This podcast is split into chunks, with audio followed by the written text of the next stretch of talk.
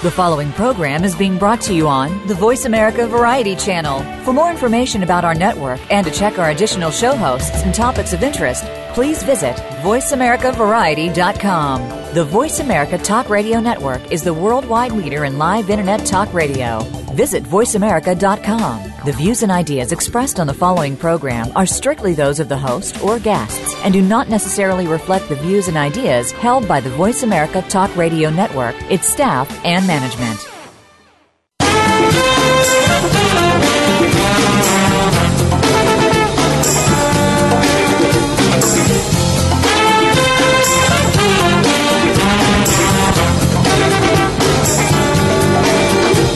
Archaeology is often viewed as a fascinating, eclectic, yet ultimately quaint pursuit.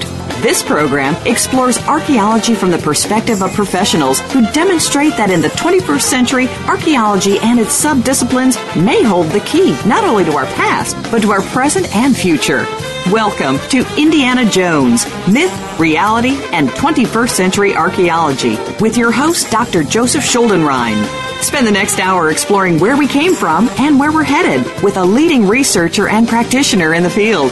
Now, here is Dr. Schuldenrein. Good afternoon or evening, depending on where you are. This is Joe Schuldenrein with another version and installment of Indiana Jones Myth, Reality, and 21st Century Archaeology.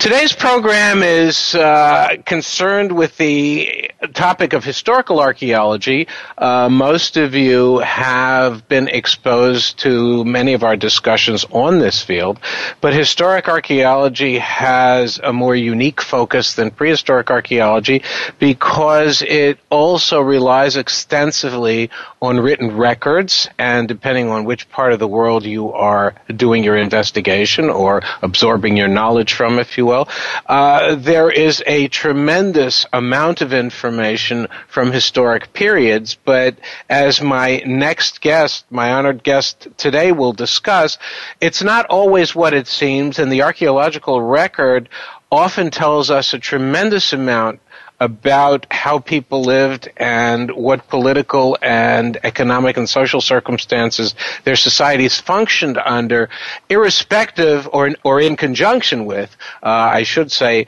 the historic record itself. My guest today is Charles Orser, who is one of the pioneers in theoretical historic archaeology. He is the founder and editor of the International Journal of Historical Archaeology, and he is a research professor at Vanderbilt University. He gained his experience in historical archaeology in the United States, eastern and southern parts of the U.S., uh, Europe, and specifically Ireland, which will be a basic focus of what we're going to be talking about today, and in South America, and most specifically in Brazil.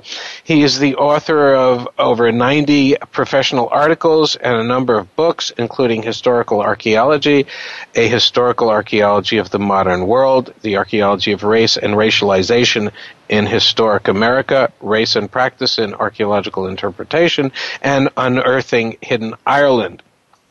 He's also the founder, as I said, and the continuing editor of the International Journal of Historical Archaeology. His research interests include historic archaeology and anthropology, post-Columbian archaeology, practice, network, and sociospatial theory, globalization and consumerism, social inequality, discrimination, and poverty. His regional interest is in the Atlantic world. Charles, thank you so much for appearing on the program. Oh, it's a great pleasure for me to be with you. Charles, let's talk and and and uh, really focus on your current research, I think, as a baseline, I think a lot of our guests will be very curious in seeing how you are able to synthesize and integrate uh, the story of the Irish potato famine in connection with the archaeological work that you're doing. I don't think people are really aware on, of how extensive and how expansive, if you will, the information base of the archaeological record comes in support of historic documentation and sometimes in opposition to that. Why don't you give us a little bit of information on how you got involved in this particular project and where it led you? Right. Well, I became interested in the Irish um, because I'd always kind of been interested in Irish issues, but I never really knew how to approach it archaeologically and I'd done quite a bit of research on and excavations on uh, African American slavery, and there was always the kind of uh, interaction between the African Americans and Irish on plantations, and there was always the sort of the myth of the uh, evil Irish overlord or overseer at these plantations, and I became very interested in seeing whether it would be possible to do the same kind of archaeology with the Irish, Irish immigrants in America, as had been done and is continuing on African American history. So I looked into the literature and discovered there wasn't a lot done uh, in in America uh, in the early '90s on on the Irish in America. So I uh, moved to Illinois to take up a position at Illinois State University, and I became very interested in a, a canal uh, called the Illinois and Michigan Canal that actually helped to make Chicago what it is today because it was right. a canal that connected the uh, Lake Michigan with the Mississippi River.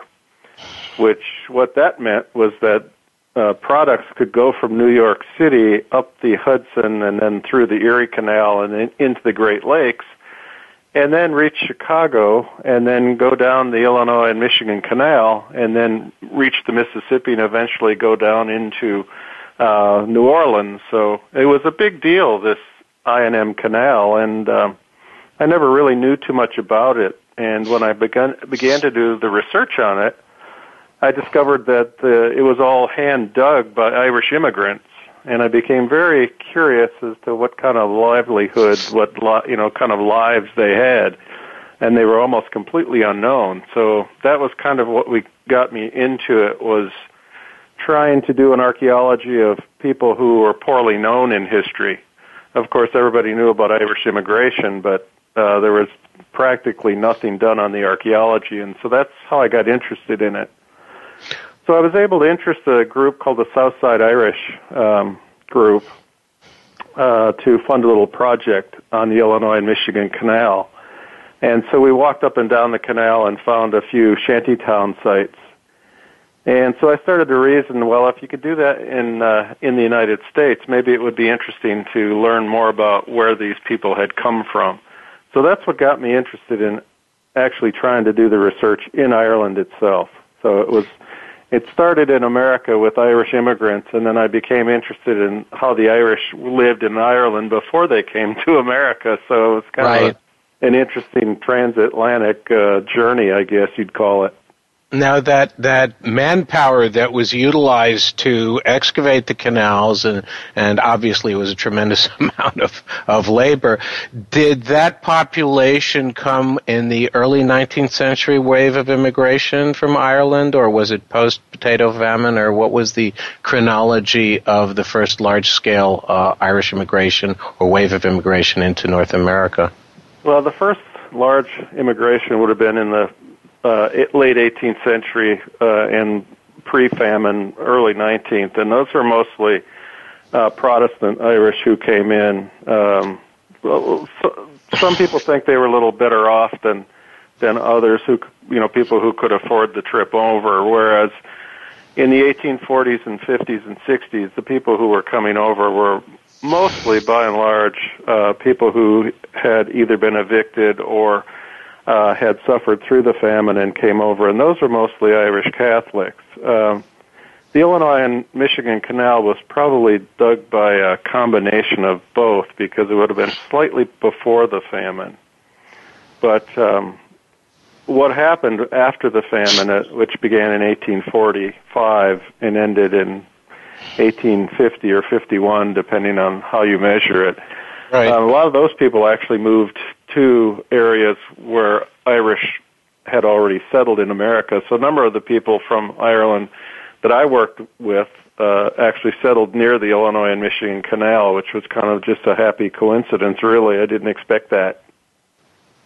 But but it would would have made sense, obviously, that they would be settling in areas where there was potential employment or there were like uh, uh, foundation industries that they would have Yeah. gotten started. Yeah, so that was yeah. Yeah, absolutely. Um, and they went like you know you know yourself. A lot of Irish immigrants started in New York City because of various right. uh, institutions that were set up to help them and yeah, and they were a very urban population here. Obviously, they uh, absolutely, uh, yeah. They, but they a lot of the, a lot of right. them started in New York and then went on to other places too. So it's you know it's really an interesting story.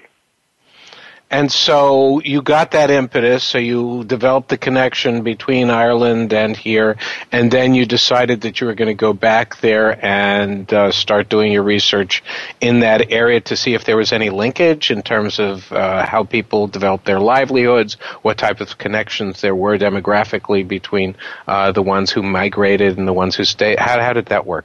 Right. I wanted to do exactly that. I wanted to sort of be able to compare the life, lives that they had in the U.S. with the lives that they had in Ireland. And the way to do that archaeologically, of course, would be through excavation. But I, I discovered quickly that there hadn't been any large scale interest in uh, 19th century uh, rural uh, life in Irish archaeology. What what had happened in Ireland? There a it's a small country, and there aren't a lot of archaeologists uh, in the early 90s working there. So, because there's such an embarrassment of riches in Ireland with all the great passage tombs and standing stones and castles right. and things like that, the archaeologists had never had a real interest in the 19th century, and and most um, archaeologists thought it was too recent and just wasn't very interesting.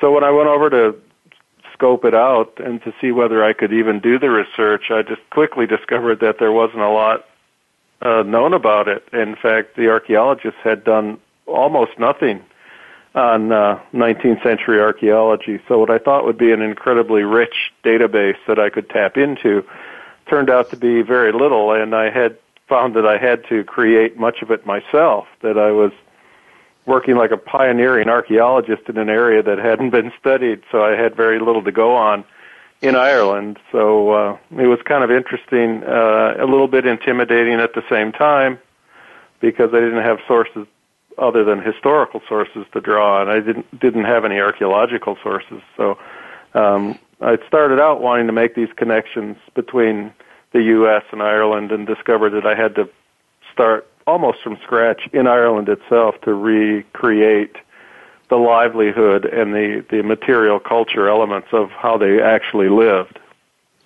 I, I, think that's pretty interesting. I mean, a lot of us who uh, were trained and, and, grew up in North America, uh, obviously for us, the 19th century is a very big deal because it's it's the uh, really sort of the industrial revolution and the initiation of getting some very serious and dense archaeological deposits in, in, in the New World, and then over, of course, over there, I mean, where the antiquity is so spectacular, and they go back into the Roman periods, et cetera, et cetera. They sort of looking at the 19th century stuff as sort of a, a sort of a sidebar, if you will, right? Exactly right. That it uh, wasn't even covered by the legislation in Ireland. Right. Really. Right. Yeah. The legislation stopped at the year 1700, so that left right. out everything that I was interested in doing.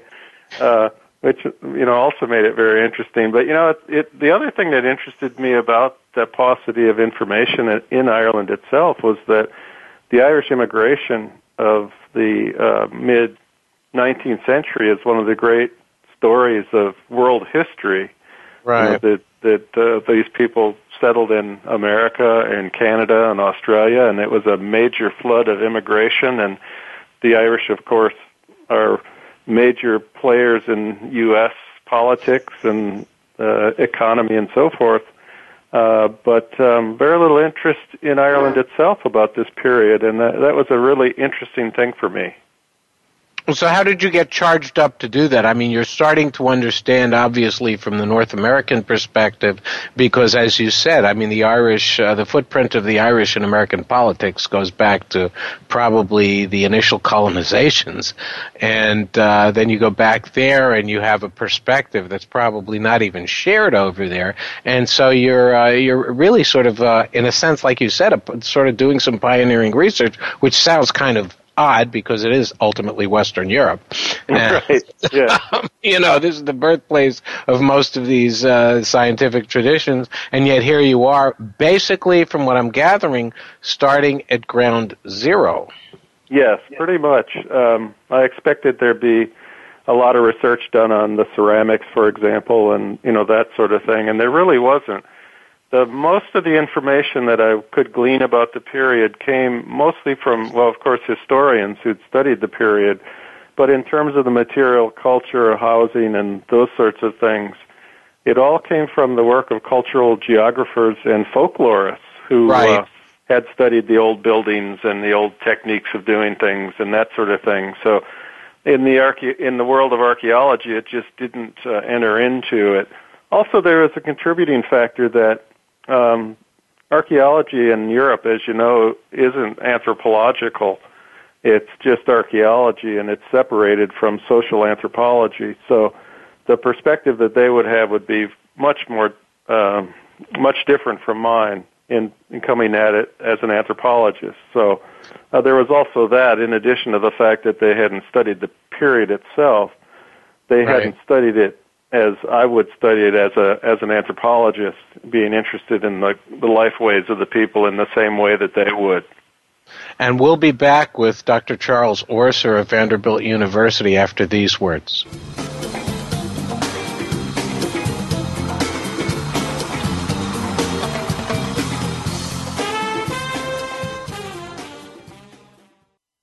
News, opinion, your voice counts. Call toll free 1 866 472 5787. 1 866 472 5787. VoiceAmerica.com. Are you a single parent trying to create the balance between home life and work life? You may be running a successful business, but how are your relationships with your family and children? If you're one of the thousands of people trying to juggle it all, tune in to Straight Up with Chris, real talk on business and parenthood, hosted by Chris FSCU. Chris is the portrait of the success story, coming to the U.S. with no language skills, founding and growing several businesses, while raising his daughter from age 7 to adulthood as a single dad. Listen every Thursday at 6 p.m. Eastern, 3 p.m. Pacific on Voice America Variety. What can you find on Get Real Radio? Well, quite honestly, who you really are. Join host James Robinson each week for a program designed to reveal more about yourself and your world through words of wisdom and profound guests. You'll discover more about the spiritual movement and how it can work with you and alert you to problems you may not be aware of. It will educate, titillate, and enlighten your mind. Get Real Radio is broadcast live every Friday at 11 a.m. Pacific Time, 2 p.m. Eastern Time on the Voice America Variety Channel. This could end up being the best time of your week. Streaming live, the leader in Internet Talk Radio, VoiceAmerica.com.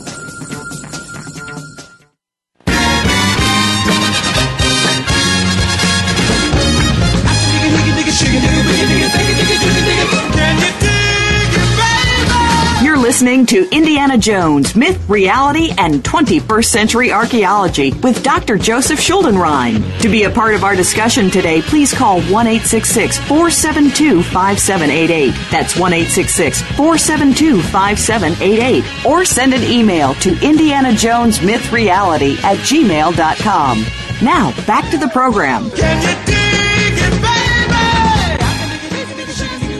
We're back on this uh, special episode of Indiana Jones Myth, Reality, and 21st Century Archaeology, and we are talking to one of the pioneering figures in historic archaeology, Dr. Charles Orser of Vanderbilt University, who is undertaking a very unique project on historic archaeology of Ireland and we had been discussing the different perspectives that North American and uh, uh, UK archaeologists, uh, to use sort of an umbrella, if you will, uh, English and Irish archaeologists um, are applying to looking at uh, relatively modern archaeology, and by that I'm talking about the 19th century, and of course some very major economic and political events occurred in Ireland in the 19th century, most specifically the, the potato famine, which resulted in massive migrations to other parts of the English speaking world at that time. And, and Charles Orser went over to Ireland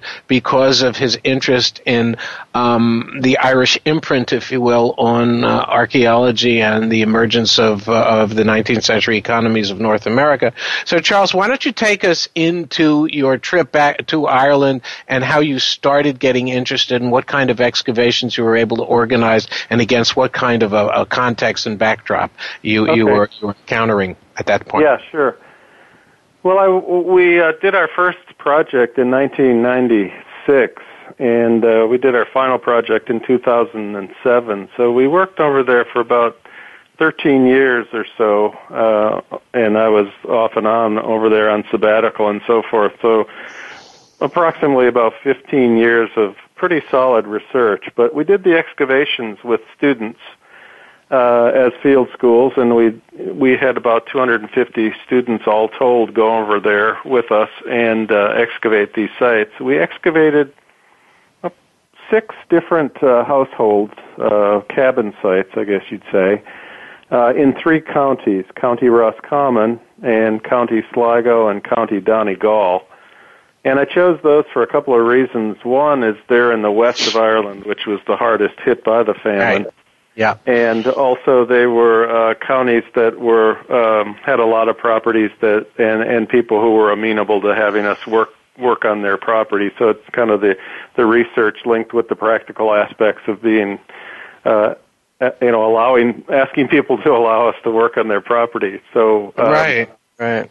We worked on these. We basically excavated these house sites um, that um, were had never been ex- excavated or even studied prior to that. I was lucky in a sense that I um, hit the research right at the right time, in the sense that 1995 they were starting to talk about commemorating uh, the famine, uh, and so uh, they were planning a right. number of celebrations and commemorations and seminars and that sort of thing. So when I asked if I could work on it, um, when I asked the Office of Public Works if I could work on these sites because I had to have a license. Sure uh, it just ha- so happened to hit it at the right time. So uh, that's what allowed me to do it, and then and that's sort of how it all began.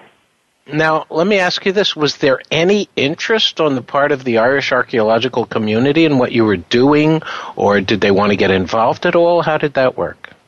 Yeah, that was very interesting to me because it was more of a curious element to them. They were more or less kind of amused, I think, uh, as to why I, I would want to do this. In fact, I had one archaeologist in Ireland tell me that he'd known who I was and he knew he had known some of my w- research, and he was wondering why on earth I would want to go to Ireland and study the 19th century. Right. And I said, well, you know, that's the period that I'm interested in, and there's some incredible sites over here, and they just sort right. of you know, shook their head and kind of were, I think, quietly amused by the whole affair. they didn't is, take it seriously, or I mean, I think at first I'm not sure that they did, um, but I think they did after a while. After right. they, you know, we started to talk about what we were finding and how this was sort of changing the image of the so-called Irish peasantry, and uh, you know how the people were actually living um, I think it began to take on more of a, oh, I guess I'd say more serious element to a lot of the Irish academics when they began to see that the archaeology really did have a value. That of course. We weren't, sim- we weren't simply, you know, mimicking what says what it says in the historical records. Of course. Uh, and so, really interesting so you got started and your research design was pretty well set up. Now, did you look into, obviously, um, one of the, the key backdrop issues here is that the religious divide was very clearly expressed during the famine. I mean, the uh, Catholics were working the fields, and uh, the Protestants were, were, were pretty much in charge, right? I mean, that's right, how it right. that's how it pretty much broke down. So, t- using that as sort of a baseline, how how did, how did you go about doing and structuring your work? Well, we started on a on an estate called the Strokestown Park House, and uh, in County Roscommon, and we started there because uh, the owner of this large estate house called Strokestown Park House was building a famine museum, which would be the first one in in Ireland. There Wow. has never been a museum or even a you know any sort of commemoration for the famine before this. So they were just beginning to build this, and that's why a cultural his, um, geographer re- recommended that I go over and speak to them because they ha- actually had an interest in the famine. So uh, that's kind of how it began. Is uh, linking up with a group. Not of they were not archaeologists. Uh, they were museum people who were developing developing a museum, and we made the case that there were things that we could provide for the museum that would help tell the story of the famine before the life before, during, and after the famine, using Right. the material culture. And so you got started, and you you had selected these counties in. I know that it was it was because it was Western uh, Western Ireland, which was clearly rocked by it, by the by the famine. But how, in particular, the, these areas because of this connection that you had with uh, with the yeah, museum yeah, people. it started with simply with the connection to the Strokestown Park House. So one of the beauties of that place it was a unique historical event. Um, let me tell you a little bit about their history, and then it might explain why that place was so interesting and why it had such good documentation. Very unique uh, story in the sense that it had started out as a crown uh, property um, with the landlady being uh, Queen uh, Victoria. So what had happened was that the as soon as she took over the management of the estate, the peasants, so-called peasants, stopped paying their rents in uh, right before. I guess it was right before she became the queen. She was still the princess. Uh, they stopped immediately paying their rents, and what happened was that they went on this big rent strike, and of course the queen's representatives became very interested in this rent strike. So they have an incredible uh, historical record of what happened on this estate including a map, an, an incredible estate map that shows the locations of all the farms, which Aha. I hadn't seen before in Ireland. So there was this incredible map drawn in uh, the 1840s of the estate that shows the locations of all the houses. So we were able to pinpoint the approximate location of the various house sites themselves uh, because today you would never know that the, anybody ever lived in these places if uh, you were to walk on them. They're just pasture land. And in fact, I've often told my students that the landscape that people go to Ireland to, to see is a landscape of dispossession because if they'd been there 150 years ago, they'd see a bunch of houses and people doing things. But today it's just pasture. And so these house sites mostly became just pasture land because once the people moved out, the houses were torn down and and uh, they became grazing land, which is what they remained until till today.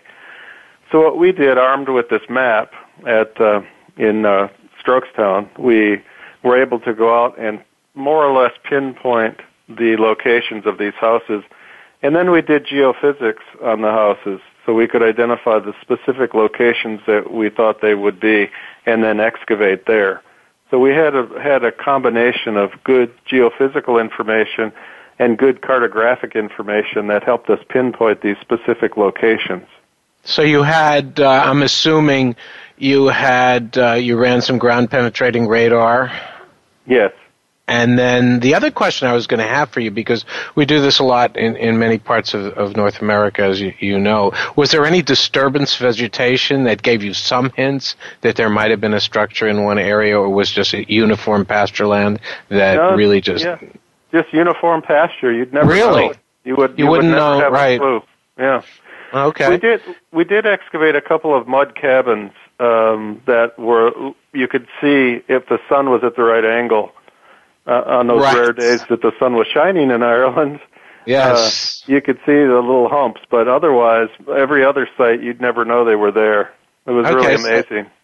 so the GPR basically gave you a lot of information. That and uh, and just the magnetometer work, which would would show the nails and things like that. Of course, and lot. and the maps were pretty good. Maps were that map was uh, was excellent. Okay. It was uh, made by engineers, uh, and it was made for the crown, so uh, I guess it had to be accurate. But it was a really an amazing map, and I've seldom encountered such a good source as that. Of course. So then, what happens? Then you start getting into it. Yeah, then we just you know peel back the sod, and basically that's where the site is. Um, very little soil on top, um, maybe maybe six inches at most. It was just amazing. Uh huh. And so, so then you, all of a sudden it starts to come alive. Right, and then you've got the the the stones from the from the site, the house sites. What happened in the the way these houses were built is they would put together large stones on the outside, uh, two outside walls, and then fill them up with fill in the inter part, intermediate part with small stones. And so what happened when they would tear these houses down, they'd typically move the big stones and put them in other walls or wherever and just leave behind all these little this little scatter of, of small stones that would would have been inside the stone walls. So when you peel back the sod, what you see are this small stones from inside the walls mixed with all the artifacts that the people had because at Strokestown they were forcibly evicted, so they were not able to take anything with them when they left to go to, the, to go to New York. So um, most of the artifacts were, were right there, right under the surface.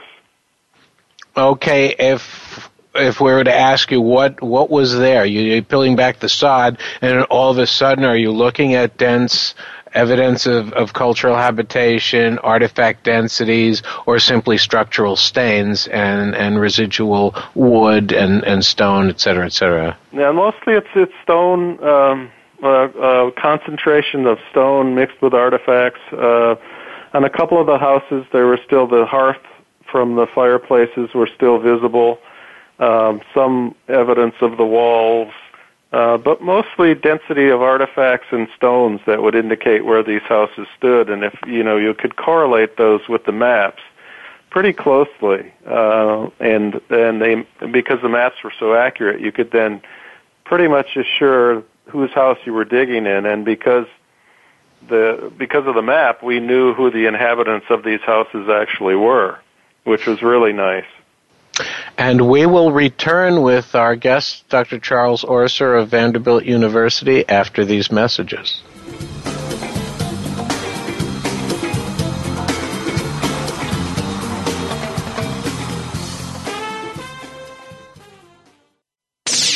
The Internet's number one talk station. Number one talk station. VoiceAmerica.com. Voice America presents a new kind of health awareness talk show, the Sharon Kleyne Hour Health, Environment, and the Power of Water.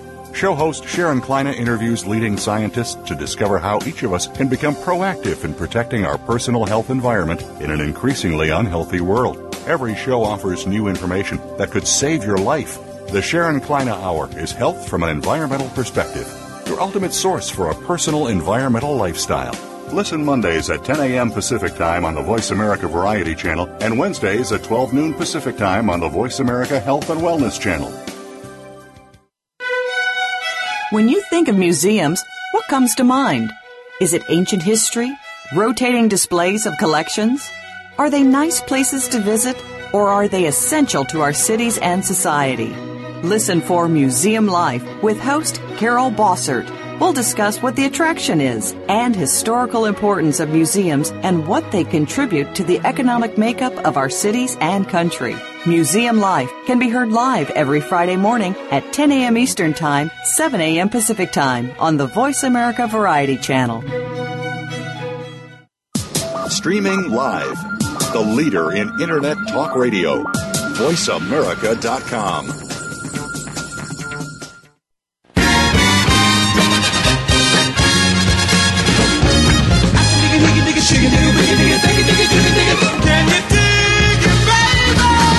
listening to Indiana Jones Myth, Reality, and 21st Century Archaeology with Dr. Joseph Schuldenrein. To be a part of our discussion today, please call 1 472 5788. That's 1 472 5788. Or send an email to Indiana Jones Myth Reality at gmail.com.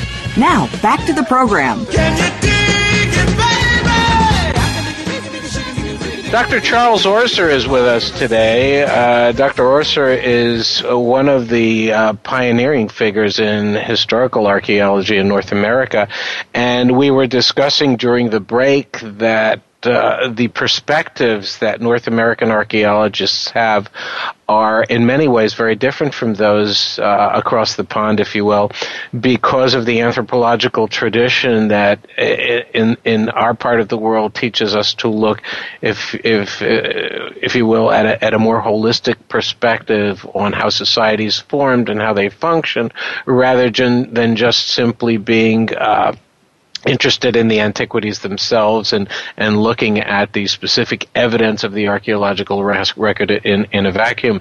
And uh, Dr. Orser was able to develop a, a, a, synthetic perspective based on his excavations. And we're talking about how those excavations were conducted and what the findings were in this part of Western Ireland that uh, gives us some documentation on social organization, political political responses to the potato famine and uh, the types of scenarios that existed in Ireland during the middle 19th century. Uh, Charles, why don't you expound a little bit on that? Tell us about your archaeology and how you were able to put together the information and the richness of the record itself. Yeah, the the, uh, the archaeological record was incredibly rich. I didn't quite know what to expect uh, from reading the, um, the the historical information uh, because the Irish rural Irish farmers were usually described as peasants, and right. you know has a connotation of maybe backwardness or inward looking or that kind of thing. So um, what happened to me personally is when I first went over to Ireland, I was invited to go to a um, seminar of historians, and um, after the session, I was talking to a historian who was asking me what I was doing in Ireland and what I was interested in doing, and I said, well, I wanted to do this archaeology of uh, rural Ireland, dealing specifically with the the famine period. And and he said to me, well, um, that's a, a, a real waste of time because they were just peasants and they never had anything, and we we know from the history that they didn't have anything. Now, for me, that resonated because that was the same thing that was said here in America about African American slavery. Of that course. it was pointless to excavate slave cabins because the people were slaves and didn't have any ar- artifacts. And so I knew when he said that that I must have been onto something because, of course, archaeology has completely changed the perspective of African American enslavement. So I knew that there might be something to it. Sure. So, um, if you do look at the record, the historical record of the period, what you discover is that the comments that are made, and I've looked at many, many contemporary comments, most of the people are writing about how poor the, the people are and how destitute they are and how backward they are and, and this sort of thing. And some of that is true. I mean, there were definitely poor Irish people, just like there are everywhere.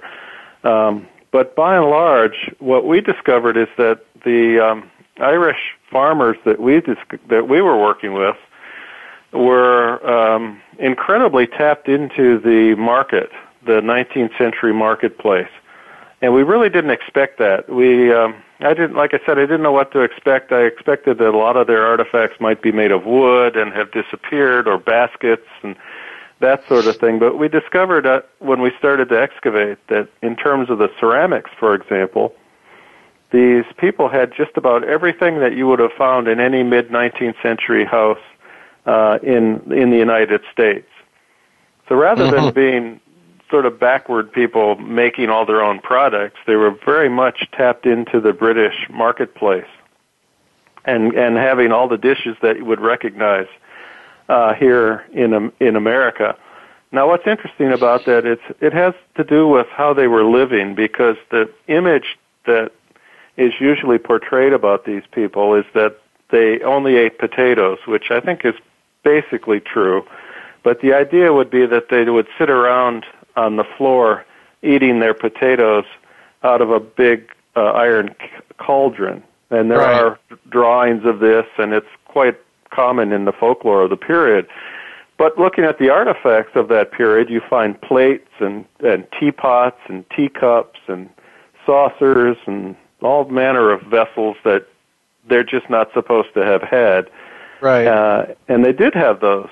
So it kind of changes your perspective on on the people's livelihood. You know how they were very cleverly uh, acquiring these material things. We're not entirely certain how that was working, uh, but we do know that that it was they were tapped in and it was working somehow. That these tenant farmers were very much involved in the marketplace.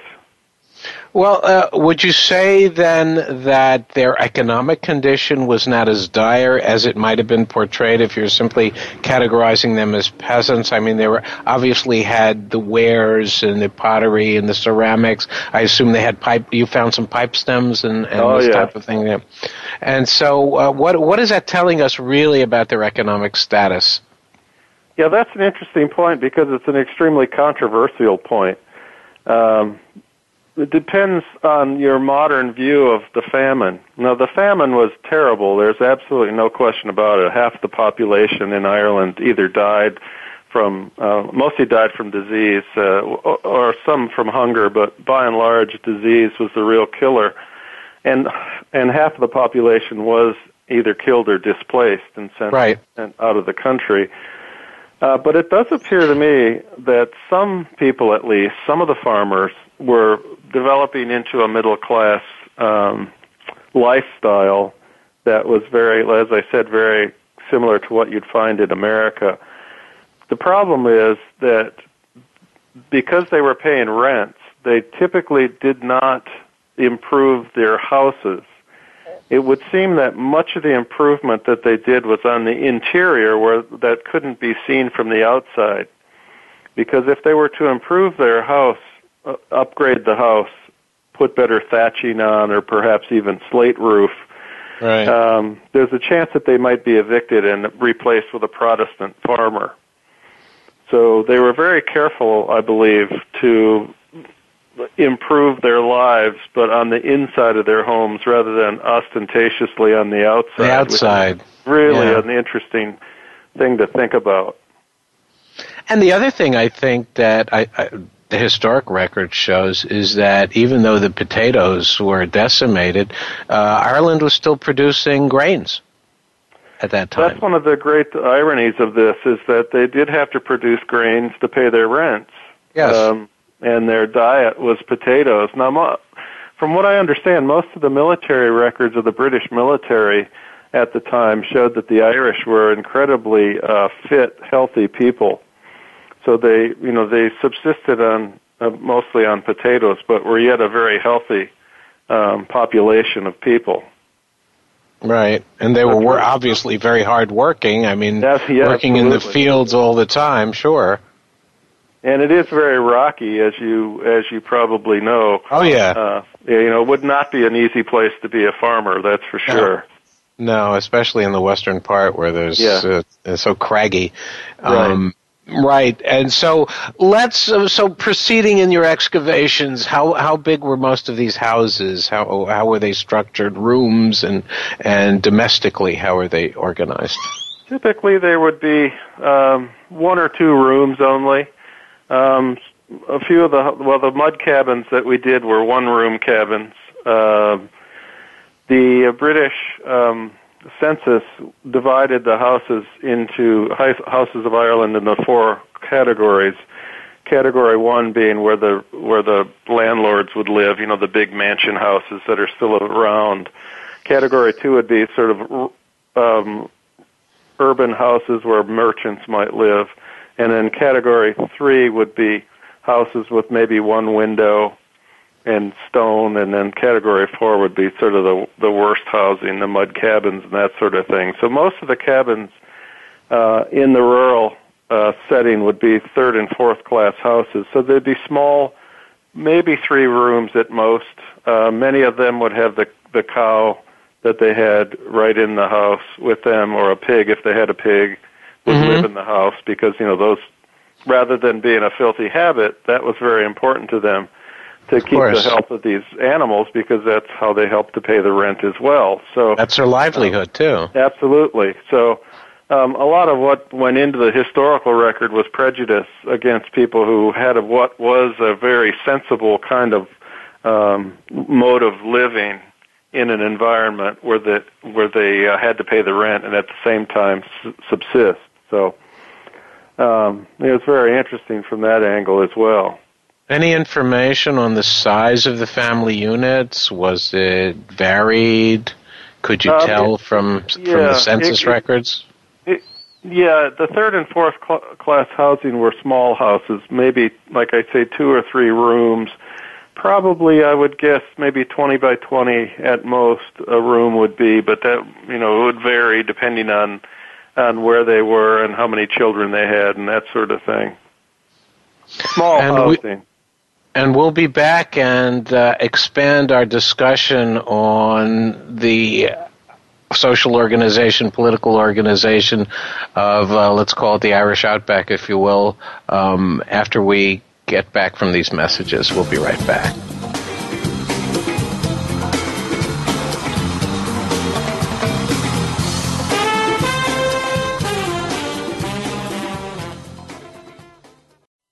Stimulating talk gets those synapses in the brain firing really fast. All the time. The number one internet talk station where your opinion counts. VoiceAmerica.com. There are over 140 million products manufactured worldwide. It is impossible to know the ingredients in these products, especially those made overseas. Stan Salot Jr., President and CEO of the HSF Mark and the Counterfeit Mark Alliance, is the host of People to People, working together for your safety. Stan believes in our right to know the type and amount of hazardous materials in consumer products and whether they are counterfeit. Find out how you can protect yourself every Tuesday at 2 p.m. Pacific Time 5 p.m. Eastern on Voice America Variety.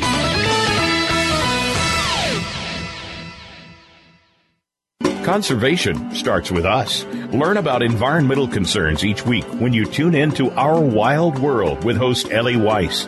Our show centers on Africa each week and what's being done to save our wildlife, ecology, and ourselves. However, we'll also discuss what's going on closer to home. And most importantly, we'll let you know what can be done in our own backyards by featuring guest experts and featuring your questions and answers. Listen every Monday morning at 8 a.m. Pacific Time, 11 a.m. Eastern Time on the Voice America Variety Channel. The Internet's number one talk station. Number one talk station. VoiceAmerica.com.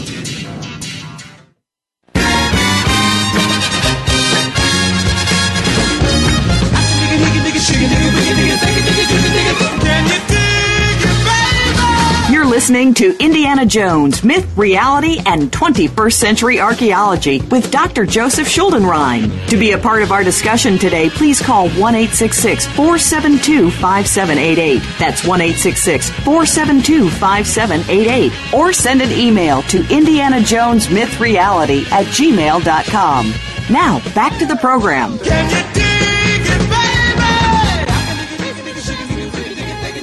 My guest today is uh, Dr. Charles Orser, who is a research archaeologist at uh, the Department of Anthropology at Vanderbilt University.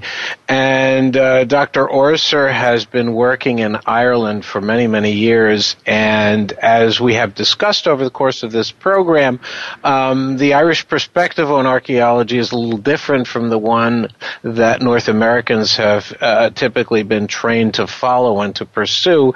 And uh, uh, his work was actually seen as a little bit anomalous, if you will, uh, by the Irish archaeological community. But uh, as many of you know, especially people who work in in, uh, in the eastern woodlands of the United States and, and work in historic sites, the Irish imprint and uh, on on on the industrial revolution in the United States and, and just their population of urban areas is, is is something that's that's being extensively explored, certainly in New York City and major northeastern areas, and we know a lot about it. And uh, Charles, I was uh, talking to Charles over the break, and he was saying that um, because of his work and some of the things that he's done actually in Ireland, there seems to be a continuity and a connection between the Irish who have settled in, in North America and the folks who left in the wake of the potato famine. Charles, why don't you give us a little bit of information on the Strokestown excavation and how you established that connection?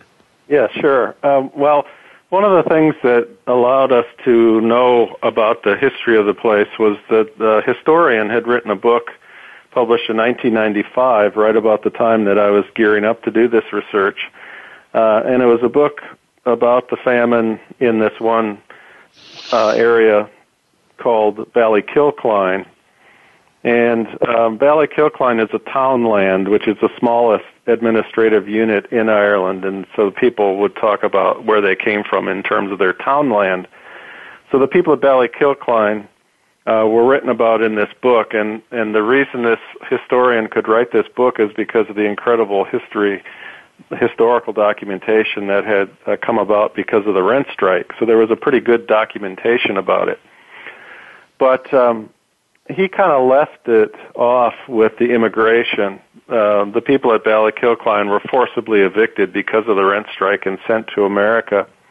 What had happened is a, a number of people who had an interest in the Irish, Irish Americans, in fact, read this historian's book and discovered that they were in fact descendants uh, of some of these evictees.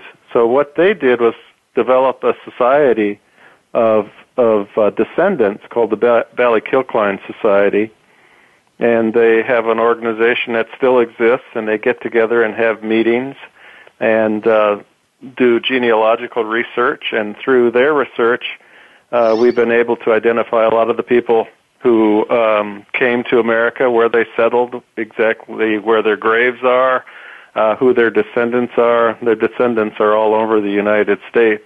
Um, uh, and uh, they get together maybe two every two years and have uh, a reunion the first reunion they held, held was, in fact, at Ballykilcline while we were excavating there. So it was a great treat uh, for us to be there. And in fact, the house that we were excavating, uh, one of the descendants of the man who lived in this house was actually at at the reunion, so he was able to see where his uh, ancestors actually had lived and to see some of the artifacts that they owned. And for me, the most touching thing was that uh, he knew his ancestors, he knew their names because of the genealogical research he'd done. Sure. And one of the things that we discovered was that while he was there, in fact, it just so happened that we were digging and found this little tiny silver thimble, very tiny little thing. They were mass produced in the 19th century and not that spectacular of an artifact. But this one said "Forget Me Not" on it, and it was something that you'd give your sweetheart or somebody maybe if you were leaving to immigrate you'd give somebody one of these thimbles your sweetheart or mother or whoever and it says forget me not on it of course and this man saw this thimble and he was so touched by it he broke into tears because that was what he knew it was his great great great grandmother's thimble and his goal was to in doing the ge- genealogy was so he could would not forget his his uh ancestors. So it was really a touching moment. And where where uh, where are they based? The the group. The group are all over the United States, from New Jersey to Canada, or uh, to California rather. Uh, one or two are in Canada, but uh, mostly a, a United States group of descendants. So one of the interesting things from an archaeological standpoint for me was in thinking about heritage. Um, the heritage for the the, the, the descendant community actually uh, for the sites, at least Ballykilcline and many others, are not in Ireland itself, but are in the United States. Interesting. Which, which is really interesting because you have people who live in Ireland now may not have the same connection to the sites that people in the United States and Canada and Australia have because they're not actually connected to those sites, if you know what I mean. The, the, of course, yeah. Yeah, the people who have the biggest stake in what's happening are not Irish citizens are actually American or Canadian or Australian citizens, but yet they they may care more about these Irish sites than some of the Irish themselves, which is of really course. interesting. It's really a fascinating sort of angle on on the archaeology because it takes on this transnational connection that makes a lot of sense. But I really didn't expect that uh, when I started this research. Of course not. Now, once you uh, once you had established uh, what you were doing, did you find increased interest in the archaeological excavations on the part of the archaeologists in Ireland themselves? Did they um, did they were they interested in what you were doing? Did they get a little bit of insight into historical archaeology and what it could produce? Yes, I believe they really did. I think uh, uh, that was something they were coming slowly to. Um, the greatest impact by far, though, was on the local communities who um, really found it, I think, heartening that we would take such an interest in the local history and be so dedicated to doing the research. I think for the archaeologists, they're starting to think more about historical archaeology and possibly having one or two courses at present, they don't have any courses in historical archaeology at all, except in uh, in Northern Ireland, which is part of the UK, and which is of course, of course have, has had historical archaeology f- for some time. But in the Republic of Ireland, courses are practically, in fact, I think they might might still be non-existent. There might be one or two developing, but very rare, very rarely. But I hope that our research has had something to do with helping them to move into this period and take it more seriously. But but one of the points that you did bring out, and I think it's very true, is that the significance of these excavations and the findings are really, in a sense, much more relevant to the people who migrated out. Right, exactly. Yeah, which is really interesting. It One is. of the sites we excavated was uh, the the people had been evicted and gone to Australia, and one of the Australians actually came uh, to see the site while we were excavating it. So there's a, a really a great interest um, around the world amongst Irish Americans or Irish Canadians or whatever who you know have um, ancestors who lived in Ireland and were forcibly or voluntarily left. And on that note, I'm afraid we're going to have to wrap up our very fascinating discussion with Dr. Charles Orser of Vanderbilt University, and uh, certainly Irish archaeology and Irish American archaeology is a, a, a big uh, area of research here in North America. And uh, Charles, I'm hopeful that you'll come back and discuss these topics with us at a future date. Absolutely. Thank you very much. Thanks so much, Charles, and good evening, everybody. Thank you so much for participating and being involved. Thank you. Thanks again for tuning in to Indiana Jones Myth, Reality, and 21st Century Archaeology with Dr. Joseph Schuldenrein. Please join us for another unique journey into the past next Wednesday at 3 p.m. Pacific Time, 6 p.m. Eastern Time on the Voice America Variety Channel. In the meantime, think about the past with an eye towards the future and a better tomorrow.